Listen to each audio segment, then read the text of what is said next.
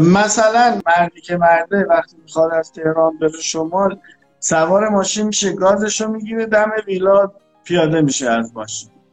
ولی شما وقتی مثلا یک زنی که معنای زندگی رو می‌فهمه باهاش همراه میشی مرتبا تو مسیر همه چی رو می‌بینه و بیان می‌کنه و توجه شما رو بهش جلب می‌کنه مضافم به اینکه صد جا باید تو راه به بحانه های مختلف بیستی. سر حساب میشی مثلا این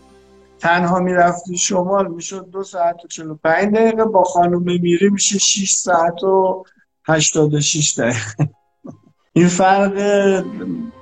مردان رفتن و زنان رفتن به شماله و اینکه زن ما رو با معنای زندگی و لذت بردن از زندگی آشنا